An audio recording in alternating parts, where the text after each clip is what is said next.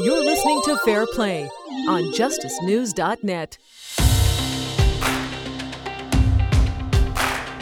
Welcome to Fair Play on justicenews.net. I'm your host, Imran Siddiqui. Luke Wirkkala was arrested in 2013 and then first convicted in 2014 on charges of murder in the killing of David Ryder, sending Luke to life in prison with the possibility of parole after 25 years of time served. Wirkkala has stated from the get go that he fell asleep in his home after a day of Super Bowl drinking with David Ryder, but woke up at 2 a.m. to Ryder attempting to force him to perform oral sex, and upon resisting, he started to strangle Luke. Luke pulled David's hands from around his throat, and then he ran to get his shotgun from his bedroom to intimidate Ryder and warned him to stop and leave.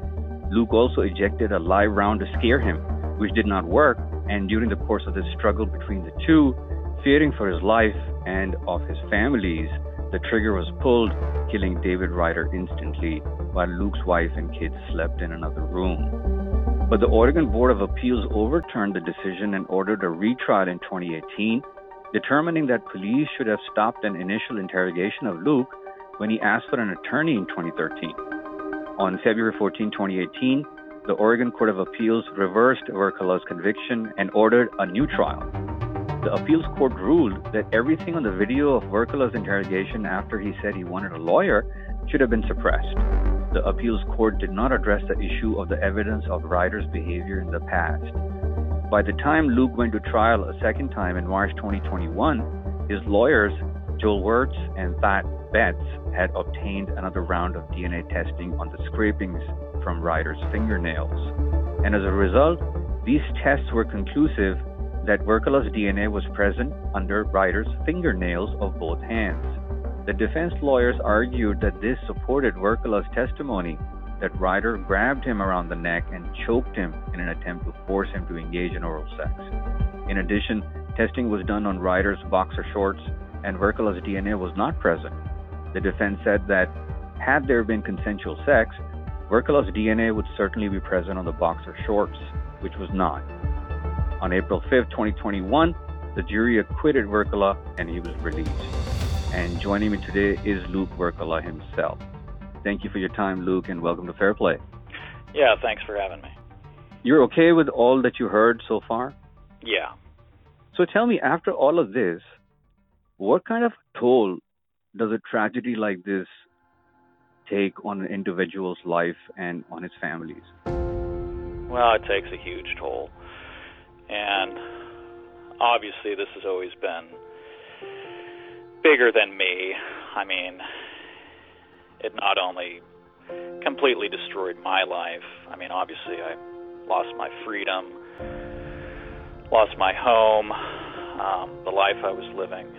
Um, but it had a huge impact on you know, my relationship, my marriage, which ultimately did not survive my incarceration.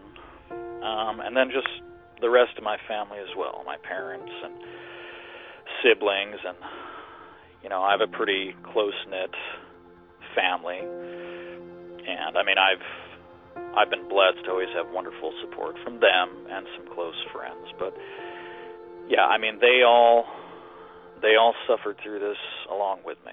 So yeah, it wasn't it wasn't an easy thing to get through. And what about right now? How are you doing now and where are I mean, I don't know if you want to disclose your location, but how are you now and what you're doing? I mean, I'm good. It's uh, it's obviously great to be out and very um satisfying to receive justice at last and to be vindicated. Um, but it's also a huge transition. You know, I've I've been on the inside for eight years, and uh, it's obviously a different reality in there.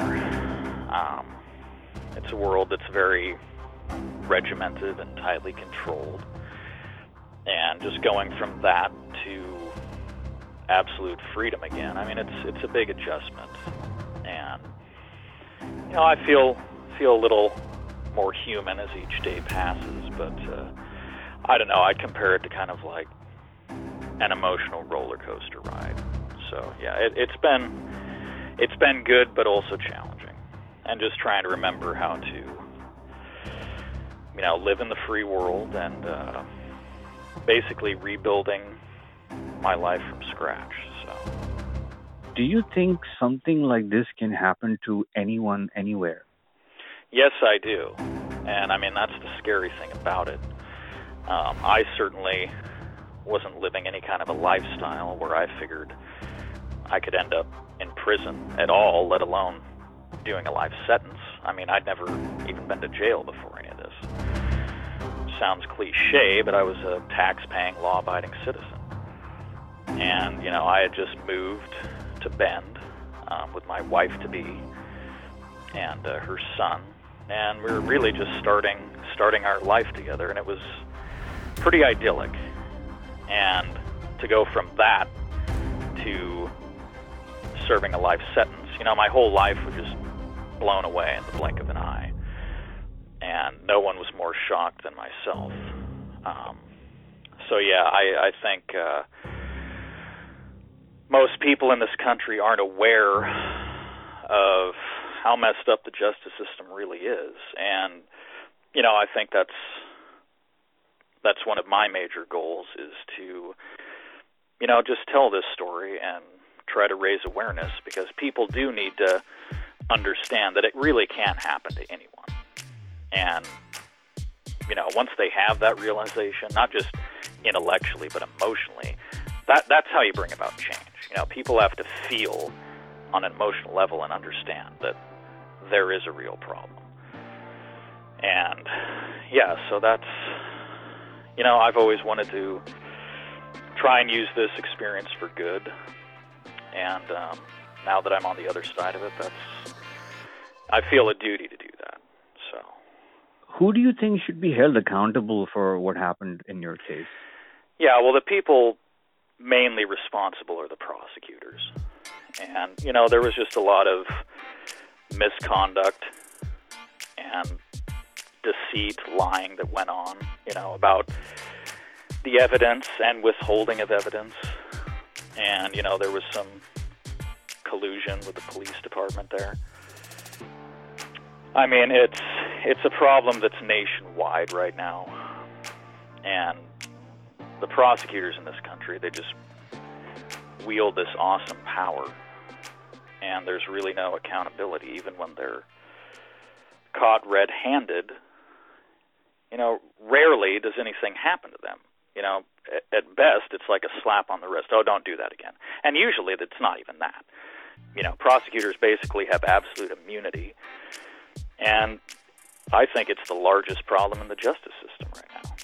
Power corrupts, absolute power corrupts absolutely, and this is the result, where you have literally thousands of people being wrongly convicted of felonies every year in this country.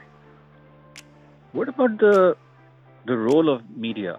How does the media set the agenda or the tone uh, of an individual's story? Because I read this article, and right at the top of the article was their sense that you know you had some kind of a consensual relationship with this individual, right? Which which is the opposite that you did not have a consensual relationship with this individual. Is that correct? That's correct. But the way the article was put, your point of view came right at the end of the article, and that's why I wanted the listeners to be aware of, you know, the whole perspective. Yeah. Uh, from your side and from the from the courts. That's why you know I read that intro. Mm. But that that meat, that content, that should have been like right at the top, from your vantage point, what you've been saying all this time, which kind of matches uh, that was kind of missing. So, do you think whatever that was reported in your case was correct? Do you think they play a fair role in sending innocent people to prisons, or do you think they try to help them out in terms of getting out? No, I don't think there's a lot of help from the media, and unfortunately, from my experience, you know, they they basically just align themselves with what's coming out of the DA's office. And that certainly happened in my case, you know, for the initial several years that this was going on, you know, they weren't even printing myself or my legal team had to say basically at all. It was just, okay, what did the prosecution tell us happened, and we'll just print that.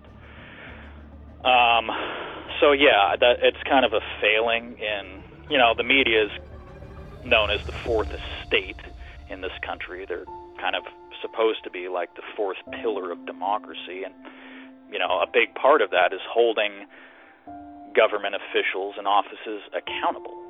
And when they're just taking whatever they tell them and running with it, they're failing in that duty. So there was a lot of resistance. I mean, that was something, especially after I won my appeal, I just felt it was important to try to reach out to the media as much as possible and to try to get the actual facts of my case out in front of the public. So I had a lot of family members, some close friends who got involved in this process. You know, they organized a couple protests in Bend, created a website for me, freelukewirkkala.com, and handed out flyers, things of this nature.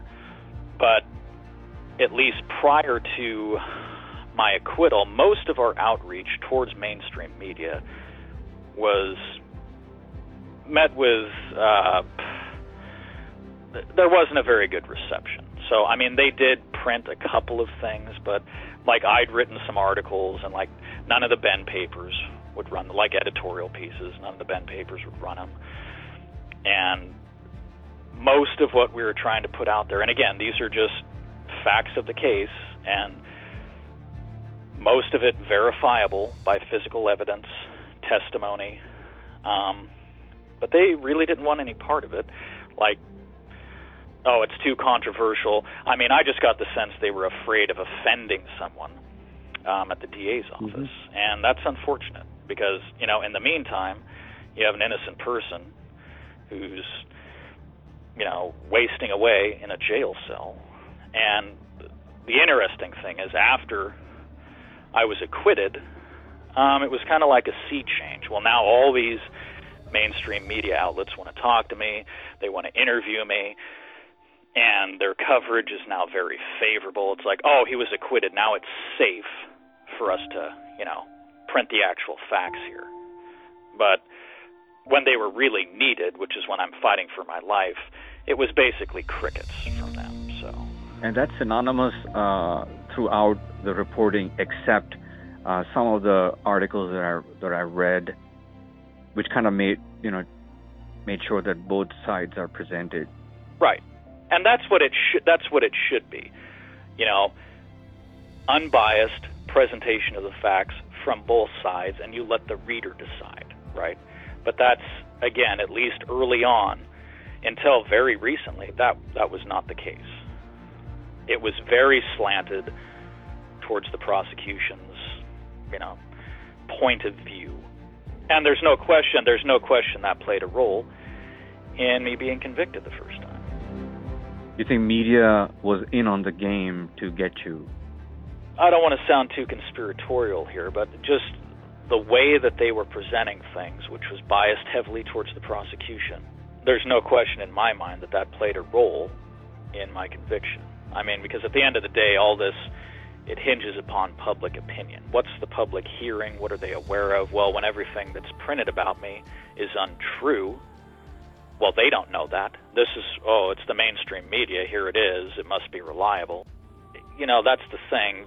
The media, you know, they have a lot of power as well, and a lot of power to influence.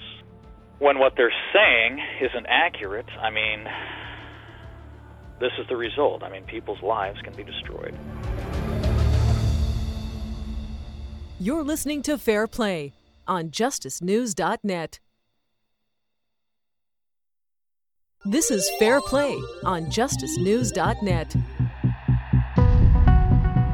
Welcome back to Fair Play. I'm your host Imran Siddiqui, and today we're speaking with Luke Wirkkala, who fought against his wrongful conviction in 2014 for the killing of a man who had tried to sexually assault him while Luke was asleep in his own home. Luke spent eight years in prison for that and was finally acquitted in 2021. What do you think is the role of DNA evidence, you know, in terms of exonerations and in your case, acquittal? Yeah, well, it's obviously come to play a larger and larger role um, in this country and I think throughout the world.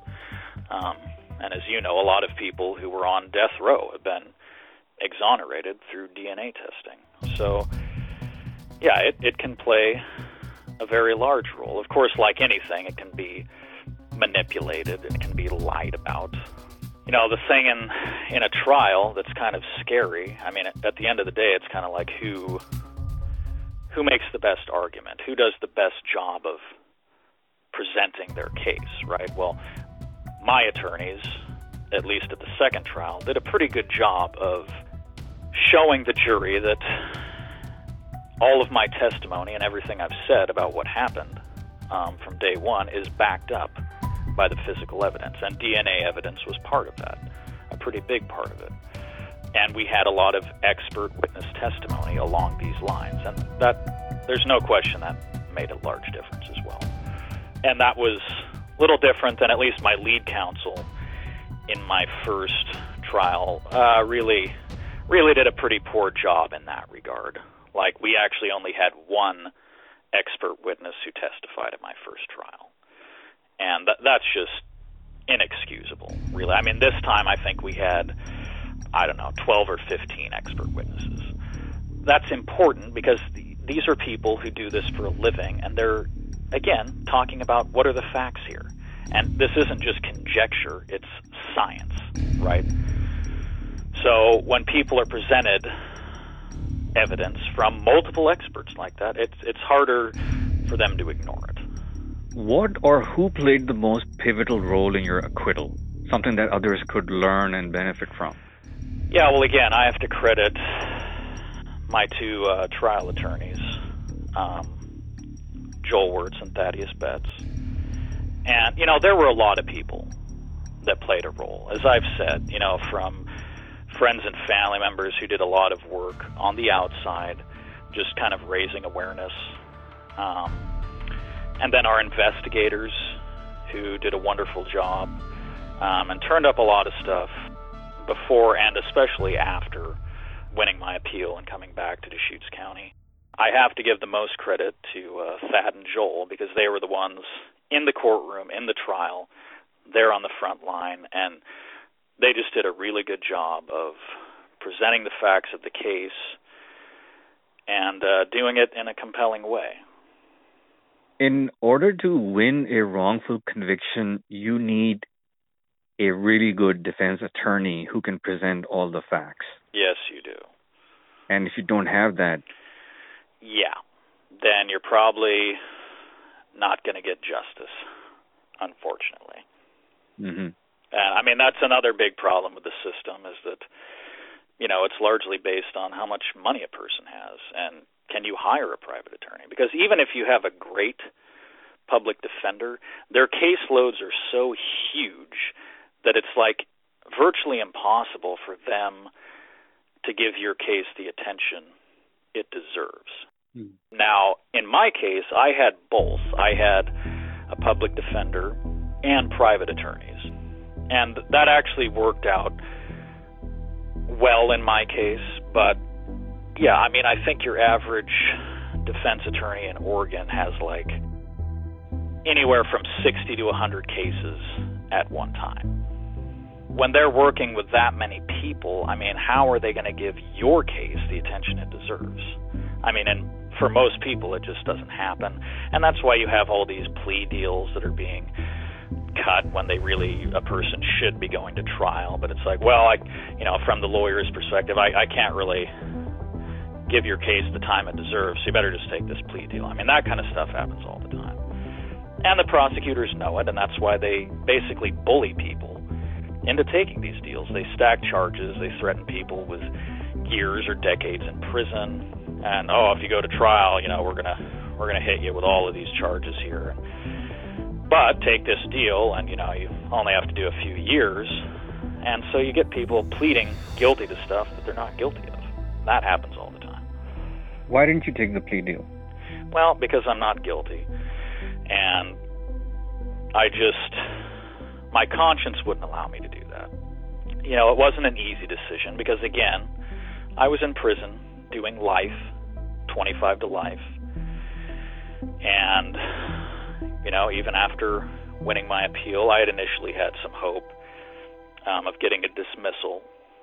Um, unfortunately, that that didn't occur, but I was offered several plea deals in my time uh, post post appeal, and they got progressively better the closer I got to trial. The last one was for just about nine and a half years. At this point, I had over eight years in.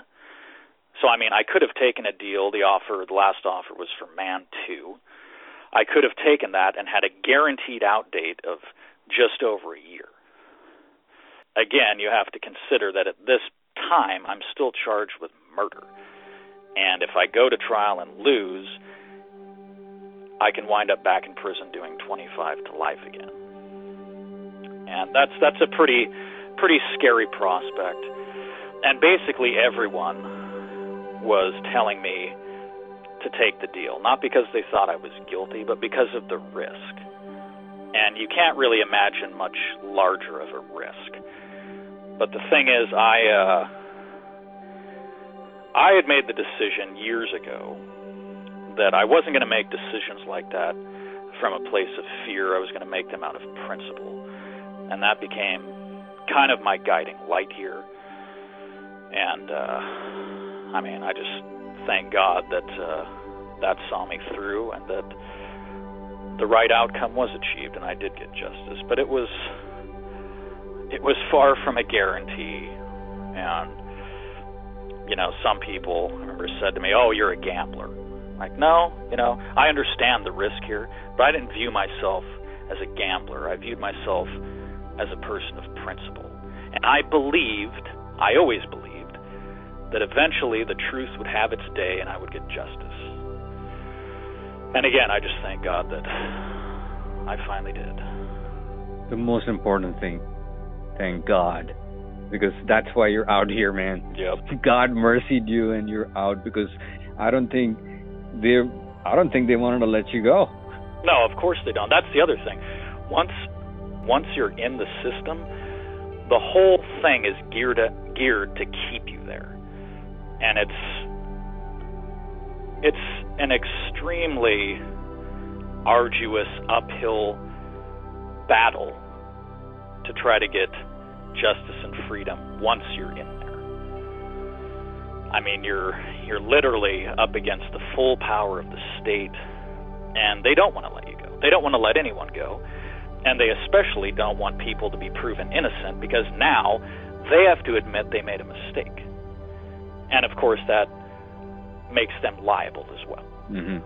So hence why you start someone in my position starts getting deals like that, and initially the first deal when I came back was for 20 years Damn. Okay, yeah. No. Um, and then, I don't know, maybe four or five months later, okay, now it's 15 years. Man. And, uh, you know, a couple different things happened there. I ended up filing a bar complaint against the uh, my uh, original prosecutors, and they were ultimately removed by the DA, and the Department of Justice actually took the case over. But at one point, one of these DOJ attorneys had looked at the case, and she was actually the first prosecutor who said that she believed that I was attacked by David Ryder. And after she said that, the offer was dropped from 15 years to 10 years. And ultimately, it came down about you know half a year again after that. Damn. Finally, at nine and a half. And here's another interesting.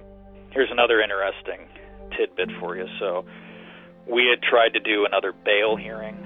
I believe this was May of uh, 2020, and I was denied bail again. This whole time I was held without bail, even though again no criminal history, no history of violence.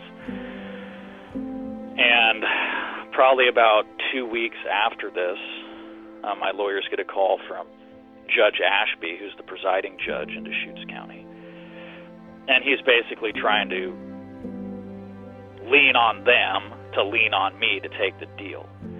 And he's like, "Look, you know, I don't want to see him going back to prison for the rest of his life. You know, I know this was just a one-off event. I know he's not a threat to the public. Um, I know he's not a flight risk. And you know, if if your client takes this deal, and again, this is the deal for nine and a half. If he takes this deal, I'd be totally fine with him getting out on an ankle monitor for a month or two or however long he needed to take care of some stuff before he goes and finishes his sentence.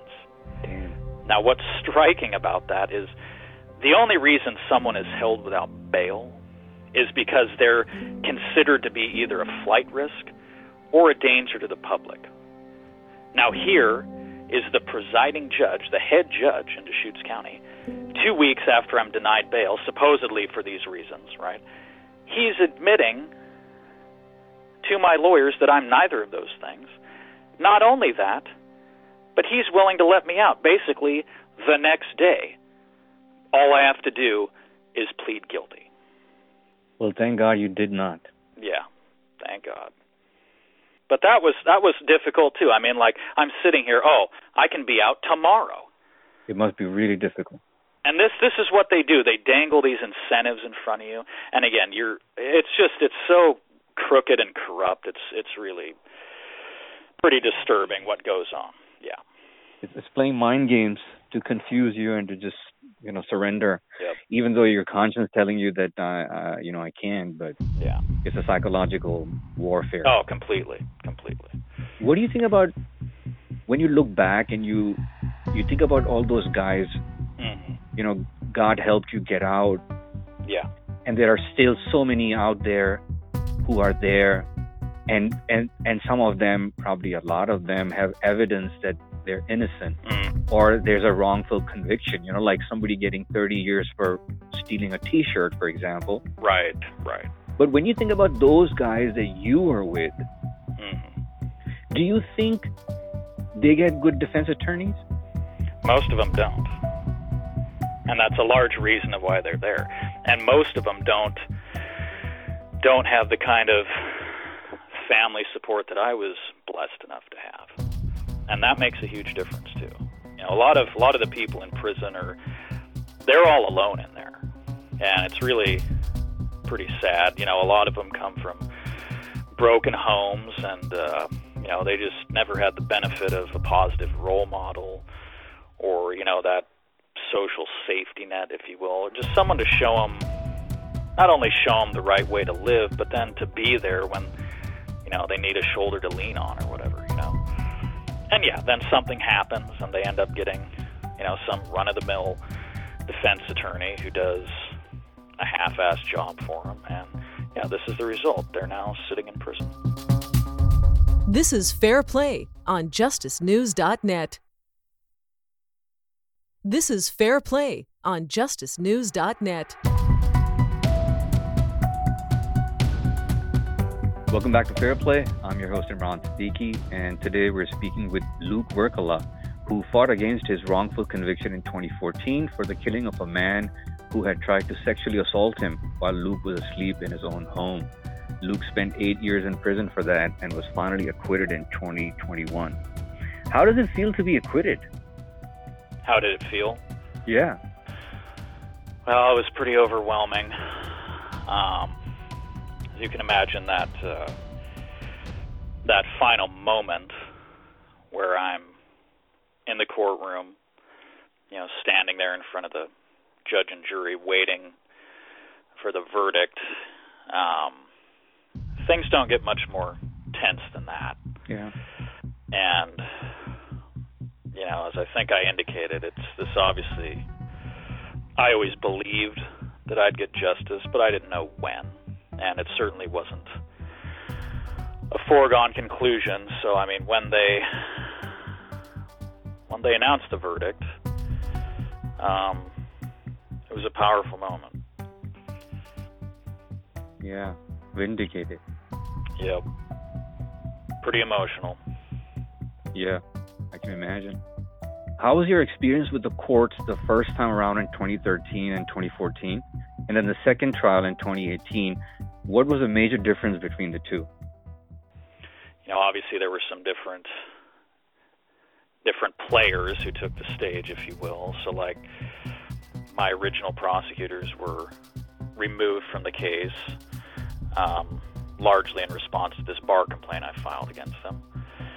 And my original judge, uh, Stephen Forte, who was very biased against me, um, and in fact, right after I returned to Deschutes County in 2018, one of the first things we tried to do was get him either to recuse or to have him removed from the case because of bias. So we filed a motion, had a hearing on that. Unfortunately, the presiding judge um, didn't agree with us. He uh, he stated that he saw no evidence of bias from Judge Forte, which is completely inaccurate. I mean, he made very specific statements during the trial and then at my sentencing as well.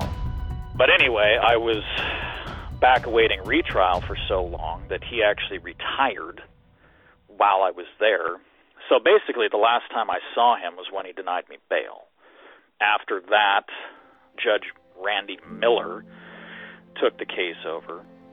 And I feel overall that he was he was a more fair arbiter of justice than Forte was. Now he still made a couple rulings that I don't agree with. You know, the biggest being not allowing basically any of the evidence of Ryder's prior bad acts into the trial. But overall, I just feel he was less biased towards the, uh, less slanted, less aligned with the prosecution than Forte had been. Um, and then, again, this second trial, it was prosecuted by the Department of Justice, which originally gave me hope, you know, because they weren't, I didn't believe they had the emotional investment that the original prosecutors did. So initially, I'd hoped for a little more objectivity from them. Um, unfortunately, that didn't really prove to be the case. And th- this is another thing about the system that was actually kind of shocking and disturbing to me. You know, I just assumed, naively, but uh, assumed that when a person wins an appeal, that they come back and they're going to have new prosecutors and a new judge assigned to the case. Because how can you hope to get objectivity from the same people who sent you to prison the first time? And even if they had been objective, now, like, okay, they've just had this conviction overturned. That's kind of a slap in the face to them. So now their reputation's on the line.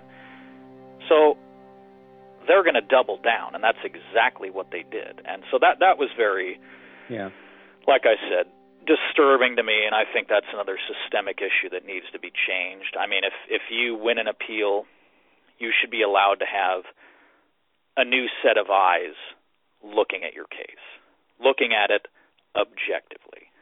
Did the Deschutes County DA's office ever contact you or reach out after the acquittal? No, they didn't. And they uh, they basically, you know, in like I mentioned, I've had I've done multiple interviews um, since my release, and basically all of the reporting has been favorable to me.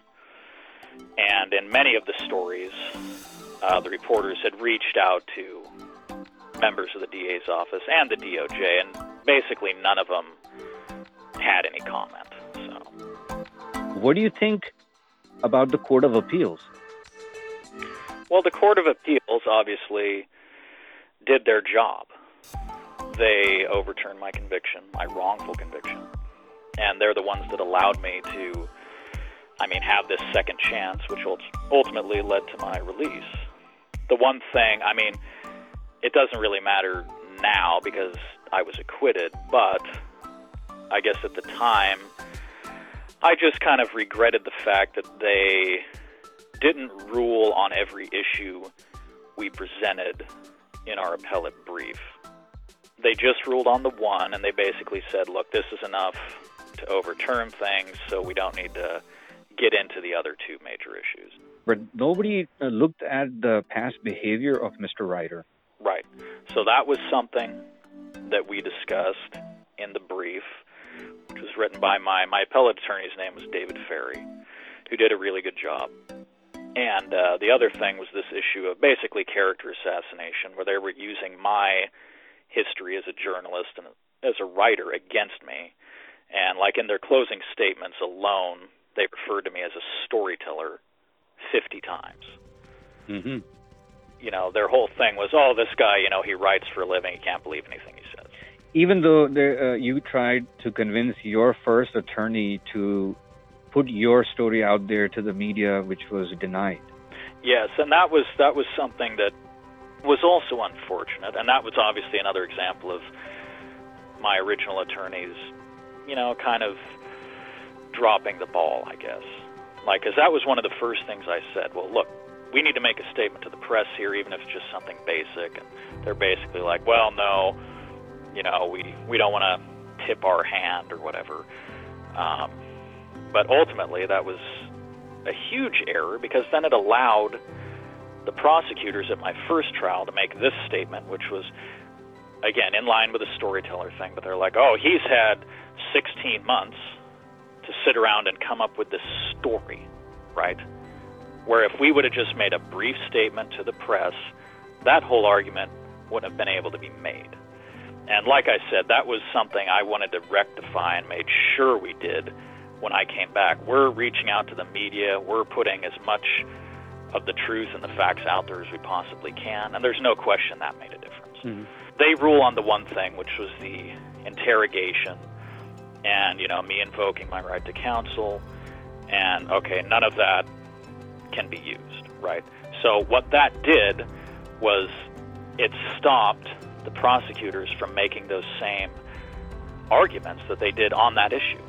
But the fact that they didn't rule on the other two things allowed them to, one, again, keep all of the prior bad act stuff on Ryder out, and then to also engage in the same kind of character assassination as the first prosecutors did. Now, I will say that that aspect was a little more limited, and I think it's because of the fact that uh, even though, so we had this hearing, you know, and filed motions about trying to get in all the prior bad acts of David Ryder.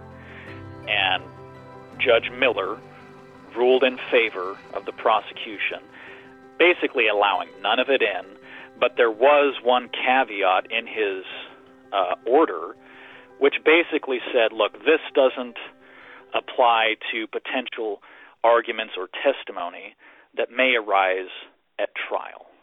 And how we took that, and I think how the prosecution took that as well, was that if they start to go down that path again, like attacking my character and trying to portray Ryder as this peaceful family man, which he was not, but that's what the prosecution, that's how they tried to spin it the first time around. Anyway, if you do that, then all this stuff is going to come in. That's how we took it. And I think the fact that that was in there it kind of held the DOJ prosecutors a little more in check in that regard. Hmm. But the point the point is if if the Court of Appeals had just said had answered those two points directly as well, then neither of that would have been an issue. Because once they rule, okay, now you have to follow this ruling. So and from what I've heard talking to several attorneys, this happens pretty often where they'll only pick one thing and rule on that, and it makes it a little harder for defendants when that happens because that gives more leeway to the prosecutors when you're coming back for a retrial. If someone is acquitted, shouldn't there be any compensation? Because this guy who's just been acquitted and scarred for life, he can't make a living so easy like the rest of the people. Yeah, obviously there should be. And unfortunately, you know, there are, I think there's 37 states in the country now that do have some sort of fund set up um, to pay exonerees when they get out. Oregon um, is not one of those, although right now there is a bill in the Oregon legislature which would establish this, and I hope it passes because yes, if if the state wrongfully convicts someone and destroys their life, obviously that person is owed some compensation. They've had this time, years taken from them, that they will never get back. And as I kind of indicated earlier, re re-entering society, even when you have a lot of family support, which I'm lucky enough to have, even then it's very difficult. And a lot of people in prison, as I also said, have none of that. So it, it's very crucial, and I hope that the, I mean there is. I heard that uh, Maxine Waters had also introduced something, you know, in the uh, U.S. Congress to like raise raise the funding from fifty to seventy five thousand per year. Now that still doesn't address the issue. I don't think of every state having this. That still has to be a state by state thing. But the point is, yes, this needs to be act, enacted in every state in this country.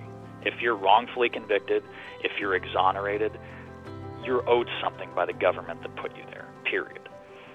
And the people, the bad actors who played a role in doing that, they need to be held accountable as well. And here I'm speaking specifically of the prosecutors. And there was some police misconduct in my case too. And you know, as we've seen in the media, that's that's gotten a lot more attention uh, recently.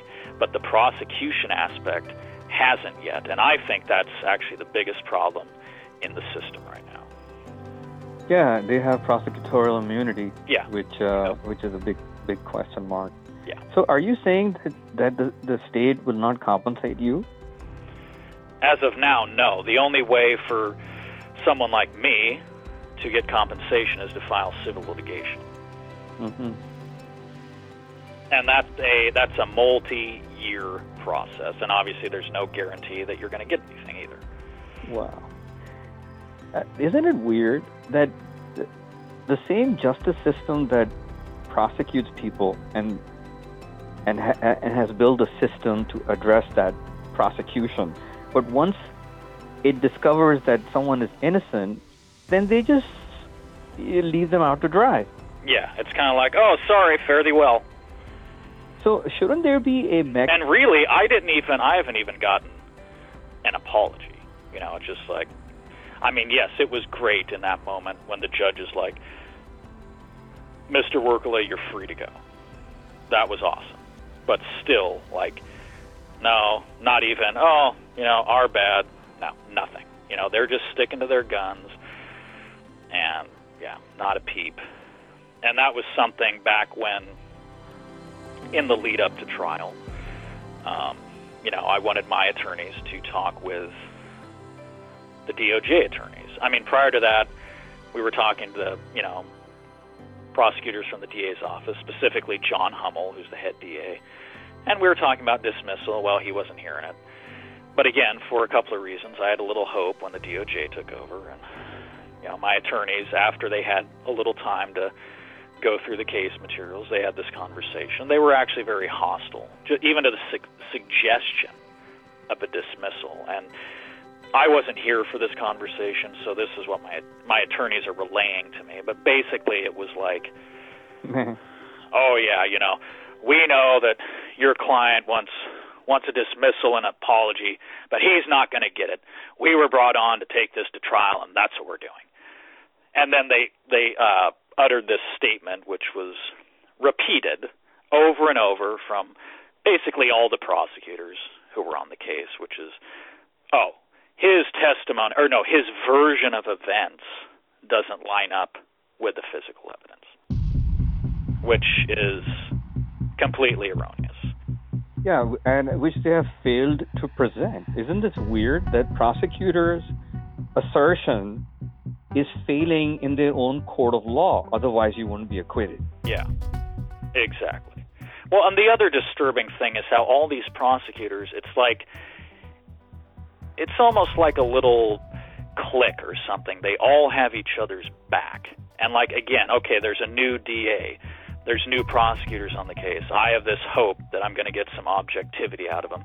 They're actually going to look at the evidence and see that this was self-defense, see that I was wrongly convicted, see that I need to be di- that the charges need to be dismissed. But no, they end up not only getting in line with their position, but quite eerily repeating the exact same phrase verbatim.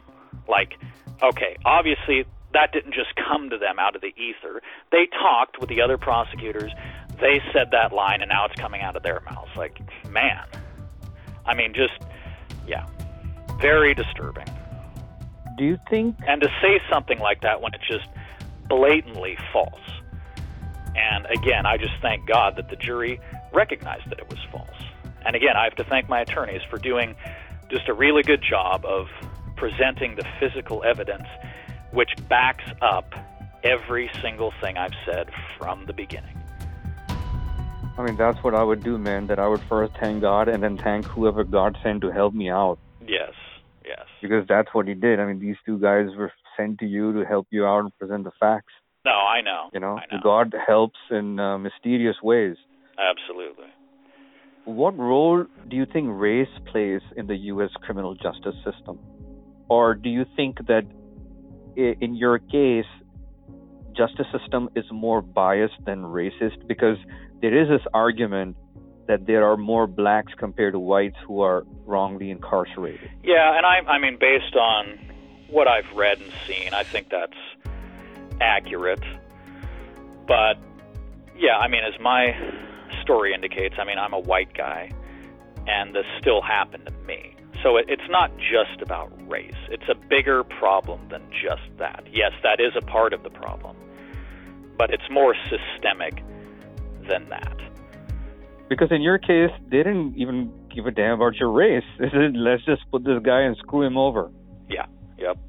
Uh, Do you think a lot now, of and they that... presented me as like some, literally like this derelict transient. Okay, I'm in Bend with my future wife and stepson. We're living together, renting a three bedroom home, a nice home in a nice neighborhood. I'm a writer and a photographer. I mean, again, never been in jail, no criminal record. I mean, just a normal citizen, right? But they tore my life to shreds and said things like, oh, he was just staying at his girlfriend's house, making it sound like I'm couch surfing or something. No, my name is on the lease. I'm renting a house here. But yet, this is what they do, especially when they don't actually have anything. They assassinate your character. Hmm. And it's pretty sickening to see it playing out in real time. And again, not only, basically what they did, you know, like they took David Ryder and they portrayed him as the type of person I actually am, i.e., a family man, a peaceful man, and they portrayed me as who he actually was, which is some like sexual deviant and a psychopath. And literally someone who kills people because they piss me off or they say the wrong thing to me. But hang on a second. I, there's evidence of what Mr. Ryder was putting online. Oh yeah. Uh, on his social media post, and then what about his wife texting him the same night to come home because he needs to take care of that kid of theirs? Yeah, exactly, exactly. There's there's a mountain of evidence indicating what his character was, and basically none of it was allowed into the trial. So how are you going to get a fair trial when that occurs? And especially in the first trial, like I said, what that allowed the prosecutors to do is make up this whole fantasy, which had no relation to reality at all. And again, that's that was unfortunately um, convincing to the jury, and it resulted in me getting convicted of a crime I didn't commit. So, are you saying that in your case, the characters were reversed? Pretty much. Okay. Because it kind of like boggles the mind uh, what happened here when look at the facts.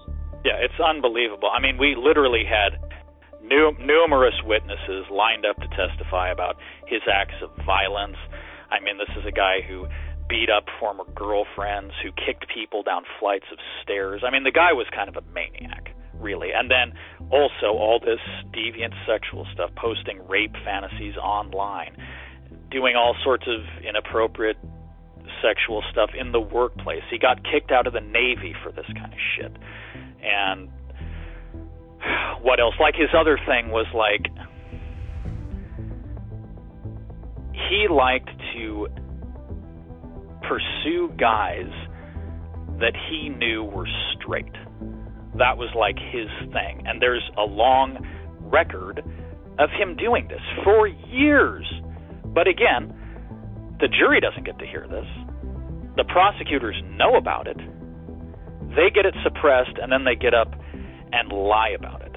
And just one, this was one of the most egregious things that happened in the second trial, which I already said that that aspect was more restrained, but it still happened. And like, okay, I just said we have all these witnesses lined up. One guy who served with him in the Navy um, saw multiple incidents of violence, heavy drinking, and then he was always making these sexual advances towards him. He's a straight man. Ryder was apparently bisexual or whatever. So, but again, his thing is like going after straight dudes. And that's what his wife said. And at one point, he actually he poisoned this guy. He fed him rubbing alcohol, told him that it was like vodka or Everclear or something, but it was found out later it was actually rubbing alcohol. So he gets sicker than a dog, and they get in trouble in the Navy. And this wasn't the first incident he had. So Ryder actually got kicked out of the Navy over this thing. Um, and the other guy who'd been on track to be in like some special ops, that was totally derailed for him. But anyway, they're they're getting ready to go before like the disciplinary board or whatever it is on the ship, and uh, Ryder starts trying to convince this guy to lie for him at this review. And he started offering sexual favors to this guy if he would do this. And this guy's like, no, man, I'm not interested in that, and I'm not going to lie for you either. And like I said, Ryder gets kicked out. And this guy had also seen him start fights with people, all you know, just a whole bunch of this type of stuff. Now, this guy was the only person, and again, we probably had, I don't even know, 15 more people with similar things to say. This guy had, you know, one of the bigger caches of information. But so ultimately, Miller, he allows us to put on just this one guy, and he only allowed us to ask him one question. And that question was, in your opinion, did David Ryder have a temper when he was drinking? And the answer was yes. Just one question. That's it. Just yeah. Again, think about all this mountain, this mountain of evidence. After all this information, these, this plethora of witnesses, we're only allowed to put on one, and we can only ask him that one question. And this is a result of argument from the prosecution to get all this suppressed. Okay? So we're obviously disappointed but it actually, I think this did make a difference, and the prosecution actually kind of screwed up here. So we asked him this question Did he have a temper? Yes. And uh, then one of the prosecutors jumps up, Jamie Kimberly. She's like, Oh, was this just, uh, you know, like bar fights and things like that?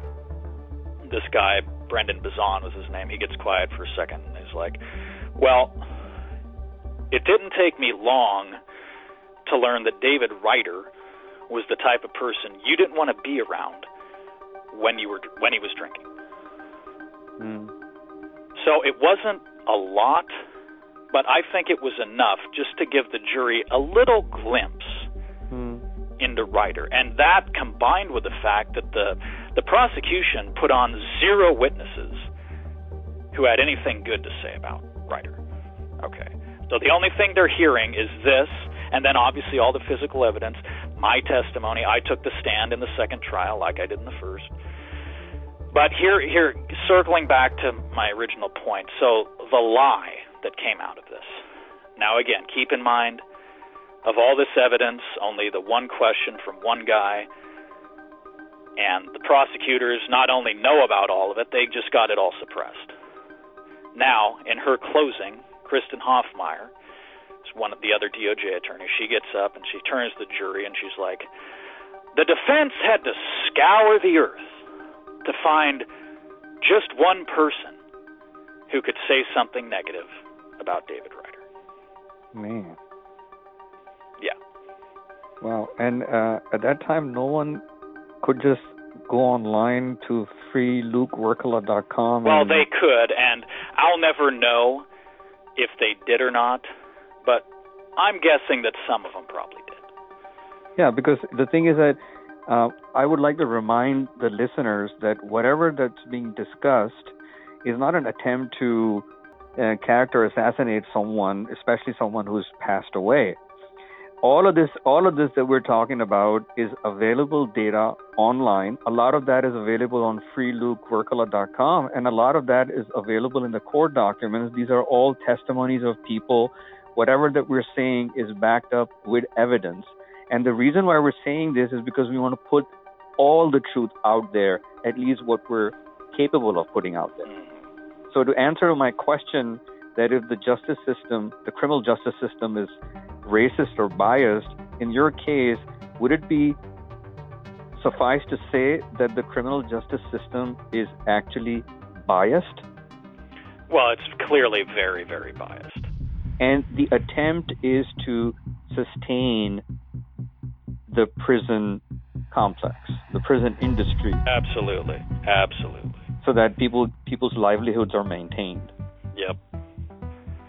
Yeah, it's basically it's basically like an industrial complex in this country. Hmm. And as I said, once you're in there, the whole thing is geared up to keep you there. Yeah, even though there would be evidence that the person is innocent. Oh yeah. Of that crime. Oh yeah. Yeah. How do you think they sleep at night? Those people who know what they're doing.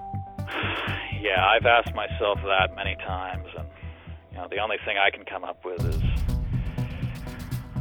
I don't know, either they just don't have a conscience or they just have such thick blinders on that they're you know, psychologically they're incapable of having an open mind. And and this this is actually a common psychological thing, right? Like confirmation bias. Once someone forms an opinion, like they start looking for any kind of justification to back up that opinion, and they'll ignore mountains of evidence to the contrary, just because it's like uncomfortable to challenge an opinion that one has formed. I think that's magnified with prosecutors because one, you know, there's all this scrutiny on them, and there's actually incentives for them to have high conviction rates. They're rewarded when they do that. So, for them to say, "Oh yeah, we made a mistake," looks like this guy's innocent, there's actually a lot of pressure on him to do the opposite. And guess what happens most of the time? They don't acknowledge it. Very rarely will they drop charges and say, oh, we made a mistake. It's just, yeah. So it's more about getting convictions than to get justice. Exactly. And what is justice? Justice is supposed to be a search for truth, right? Yep. But that's that's not what it is. And one of the you know some of the I'd say core principles that our justice system was supposed to be founded on, they're just they're not being adhered to anymore. One of them, you know, the presumption of innocence until proven guilty. Yeah, it's in practice it's the opposite of that now. You have to prove your innocence. You're presumed guilty in this country. That's not the way it's supposed to be. One of my favorite quotes is from Ben Franklin.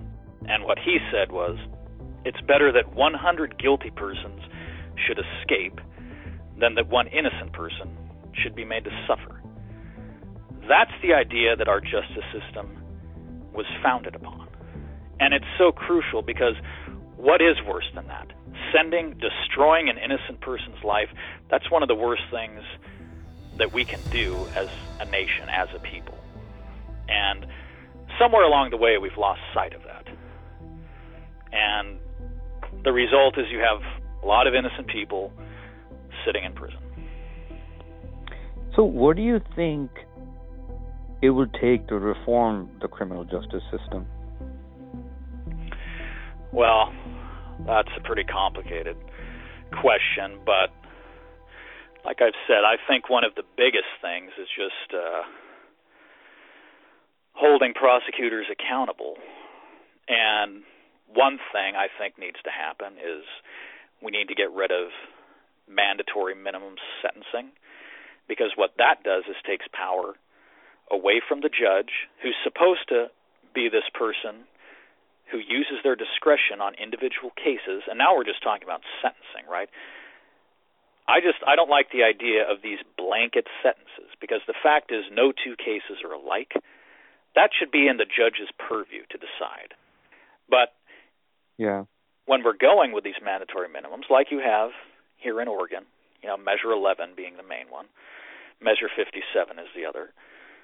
It gives even more power to the prosecutors. And I'm sorry, but the prosecutors need to have less power, not more power. Because again, they're they're really just out of control. And even when they're caught blatantly doing misconduct, rarely does anything happen. And I'm actually dealing with this right now. I mentioned I'd filed a bar complaint, and these things go on for a long time. There's multiple stages. Now, about two weeks ago, I had got a letter. I initially filed this back in 2020, basically right after I was denied bail. So it's been going on since, what, July, I think. So basically a year. Um, about two weeks ago, I got a letter saying that um, it had been passed on basically to the next level, which was, uh, let's see, like the disciplinary counsel's office, right? So the initial group of people found there was enough merit to move it on to the next level. And uh, unfortunately, whoever first received that in their office, I just received a letter from them a couple days ago saying that they uh, they didn't agree that any misconduct had been occurred. So what I'm doing now is basically contesting that, and it'll be passed on to the state professional responsibility board for review. But I, I tell you this because in my case, there's a lot of blatant misconduct, and it's all documented. We even had an anonymous letter that was sent from someone who worked in the Deschutes County DA's office, sent a letter to the presiding judge at that time saying that the head DA, Patrick Flaherty, in collusion with the Bend PD chief of police and detectives were withholding evidence in my case and lying about it. Damn. Yeah. That's just one piece of the puzzle here. The point is, it's pretty clear that multiple incidents of misconduct occurred here. But now, here, a year into this bar complaint, I have someone saying, Oh, no, I don't see any evidence of misconduct here. Like, my God, are you serious? again, all I can come up with is here you have another example of an attorney having another attorney's back. Because no reasonable person could look at this stuff and come to that conclusion. So, anyway, I'm, like I said, I'm literally right now writing up my response to this. And hopefully, whoever whoever sees it, you know, on the review board or whatever, um, is able to be a little more objective and it keeps moving forward. But the point is, you know, I wouldn't be surprised if it just stops right here because this is what you're up against, and this is how the prosecutors get away with doing this stuff because they're just there's no accountability. Yeah, in my experience of uh, short, uh, little tiny experience of interviewing people who've been exonerated or, or acquitted or are still in prison even though they're innocent, what I have noticed, and that's my personal view, is that the U.S. criminal justice system and the prosecutors are highly, extremely arrogant without the truth. Yes. You can be you can be arrogant if you have truth with you, but these guys are like those guys that when you're driving on the road and someone tries to hit you with their car and you honk at them to remind them that you're about to hit me, they honk back at you and flip a finger. Right. Yeah, that's a pretty good that's a pretty good analogy. So it's going to be highly uh, uh, uh, difficult to reform. Oh, a lot of them. That's the other thing. They're like ego egomaniacs. Oh yeah. And I, I I don't want to get too dramatic here, but to me, I mean, seeing this stuff in action, it feels like pure evil. That's how it feels to me. Like you're deliberately lying, trying to destroy someone's life, and who knows what's actually going on in their heads. But they know, at least, there's all this information out there showing that, oh, maybe this person is innocent. No, we're just going to ignore all that. And we're just going full bore here. send this person to prison for life, or in many cases, oh, send them to death row. You know, they don't give a damn. Yeah, that's why, you know, initially when I started, a lot of them never responded to my interview requests. But I'm not even interested anymore because, you know, they get so many people to interview them. It's the people on the other side that uh, we need to talk to. Yeah. I will say, just, just on the psychological matter, because we went into that a little bit, there's two books that I'd recommend people read on this subject. One is by Malcolm Gladwell, Talking to Strangers. And uh, the other one was titled Blind Injustice.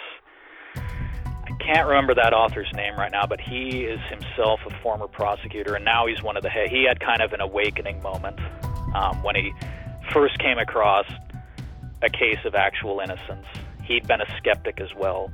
Now he's one of the head guys in uh, the Innocence Project, and he just he talks about this, you know, wrongful convictions, how they happen, and the mindset behind it. This is Fair Play on justicenews.net.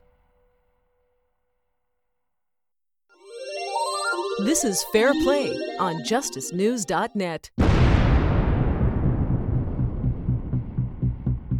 Welcome back to Fair Play. I'm your host Imran Siddiqui, and today we're speaking with Luke Wirkkala, who fought against his wrongful conviction in 2014 for the killing of a man who had tried to sexually assault him while Luke was asleep in his own home.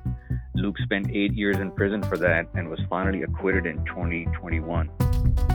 We have seen that there are cases where someone is innocent and they're exonerated really fast. Mm. And then we've seen people who are innocent and are still not exonerated. Yeah. One of the attorneys that I interviewed said that one of the spokesperson from the DA's office said that the feedback that she got was that that person had enough public support Yeah. for us to move and Right. you know validate exoneration. And the other question the attorney asked that what about those who don't have public support? So I guess what I'm trying to ask you is that how important do you think it is for the people to know the truth and then get behind it and then rally behind that truth?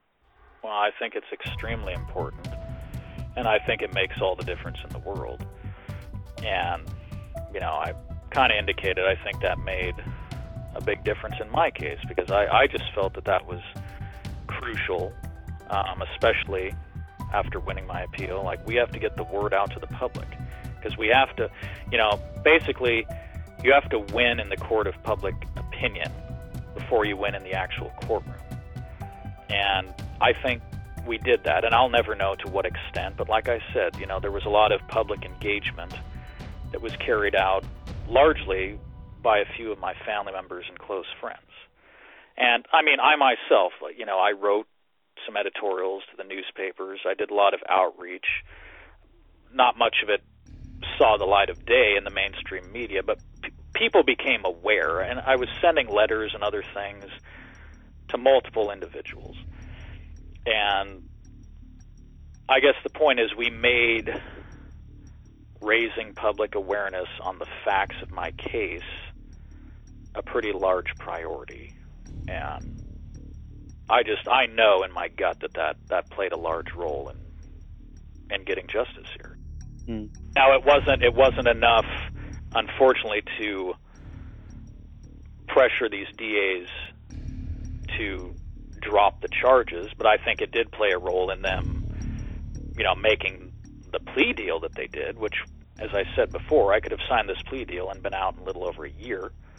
But ultimately, I mean, yes, it was it was very scary going to trial. At the time, I I didn't want to do that again because obviously I found out first firsthand. Anytime you go to trial, I don't care how good your case is, it's always going to be a roll of the dice. Mm-hmm. That's just the nature of it. So obviously, I wanted dis- a dismissal, but from where I'm sitting now, I got the best possible outcome there is. Mm-hmm. Because the problem with a dismissal is at any point, some other prosecutor can come back and say, oh, hey, actually, I think there's something to this. And they can bring the charges back up against you. Damn. Yeah. But the fact that I went to trial again and won means they can never do that. It's done. It's behind me forever. that's the positive side of it. But as I said, it's it's a very very scary thing going to trial, especially when the stakes are that high. I mean, I'm literally the rest of my life was on the line here. But that's that's what it takes, and that's another thing. I mean, a lot of people just aren't willing to take that kind of a risk to get justice, and understandably, you know, what's more terrifying than that? And it shouldn't you shouldn't have to be in a position to do something like that. I mean, I never should have been there in the first place. I think it has to, a lot to do with faith in God also, because uh, yeah, absolutely. I mean, faith faith is what sustained me through this process. Faith that there was some purpose, there was some reason. You know, I don't believe it was just random. And knowing that I wasn't guilty and knowing that I would get justice. And yeah, as I've said, I, I thank God for that and getting me through and providing me with the wonderful support that I did have. So. And then you know one might be in a difficult spot, thinking that should I take this? Should I do that? Uh, you know, one would not even imagine that if I just wait and trust over God, He would get me a better deal. Yeah. Like like in your case, I mean, had you done, had you gone for that, for the dismissal, then you wouldn't get the golden nugget that you got. Right. Exactly. So it's uh, it's amazing. Mm-hmm. Uh, I think Joseph said that. Surely, surely, my Lord, mysterious to what He wishes. Yeah, and you you had mentioned uh, before Matthew 17:20. That was a verse that I yeah kept in mind throughout this experience. You know, just basically the gist of it is faith can move mountains, and it's it's absolutely true. Uh, just to be confirmed, because I don't want to gamble with words of God mm-hmm. in any books of God. So, you know, Matthew 17:20, he replied, "Because you have, because you have so little faith." Right. Truly, I tell you, if you have faith as, a grain small of as a mustard seed, seed and you say unto you this can mountain, say to this mountain, remove hence to yonder place, and it shall remove, and nothing shall be impossible unto you. There you have it. So that's it. You know, I mean, uh, what can I say uh, more than that? Yeah. And uh, and faith uh, uh, has moved mountains, and I mean, God gave um, David uh, the the abilities that we can't even imagine, and we get into what Solomon and, and and all those other messengers of God. So in your case, you believed and you waited, and here is your reward. But the challenge now is that there are 2.2 million people who are incarcerated. Yeah. I don't know the truth of what's going on in there. But what I do know is that there is no data available, by the way, of how many of those 2.2 million people are potentially innocent. But according to some surveys done by uh, some uh, innocence organizations, mm. it comes close to 50 to 60,000 people. Yeah. So, what do you think is going to happen to them? Because a lot of them that I've spoken to uh, tell me that some, most of them can't even read or write, let alone you know put up a case and fight for their exoneration. What do you think can be done to help those individuals who are currently wrongfully incarcerated and trapped in this unjust justice system when there is evidence that these guys are innocent? Yeah, well, I think that's that's obviously where people on the outside come in, and especially people like myself who've seen it firsthand, seen you know how messed up the system is and the great need for reform. And uh you know, I just I feel compelled to basically bring awareness to people, um, shine a light on what's going on um, through telling my story, and not only mine but other people's stories. You know, because I met a lot of guys on the inside. I've come across a lot of a lot of different stories, and I guess I have this this kind of a unique perspective, and you know, my hope, as I said, is because it, it's it's very it's a very overwhelming thing to go through. yes, I had faith, but also a lot of doubt. Like, why is this happening? You know, what mm. what is the point of all this? Well, this is what I believe the point is to to bring something good out of it, and to hopefully make a positive difference in bringing about some reform in the system. And I think one of the largest ways to at least start some positive change is by raising awareness. So that's what I hope to do. And I mean, that's why I'm doing this interview, and I've done other interviews and written articles, and I'm working on a book that I started in prison, um, all to that end, to, you know, just kind of give a glimpse just for, you know, average people in this country um, as to how screwed up it is. And again, going back to what you were saying, it all comes down to like public opinion, and you know, you can't you can't bring about real change till enough people get pissed off and decide they're going to do something about it. So, yeah, it, it's really just about getting the knowledge, getting the truth to the public, and then working on bringing about positive reform. And one of the uh, attorneys that I interviewed uh, out of Texas, um, what he was saying is, and um, tell me if you agree with this or not, is that the best way to send a message to corrupt prosecutors or corrupt judges is by getting rid of them through votes. Yeah. Well, they shouldn't be allowed to practice law. That's just a fact. Disbarred. Yep. Well, and that's why, like, I filed the bar complaint in my case, um, and it's also why I'm filing civil litigation. I mean, yes, I want some compensation for the time that I did, but it's also a method of holding them accountable. It's a method about bringing positive change. So it's unfortunate that it has to be that way in this country, but that's really the only recourse that a person is left with the fact of the matter is that what happened with you in your case could happen to anyone. Anyway. Exactly. Exactly. If there's anything else that you can pull away from my story, it's that right there. The fact that this happened to me means it can happen to anyone. This is Fair Play on justicenews.net.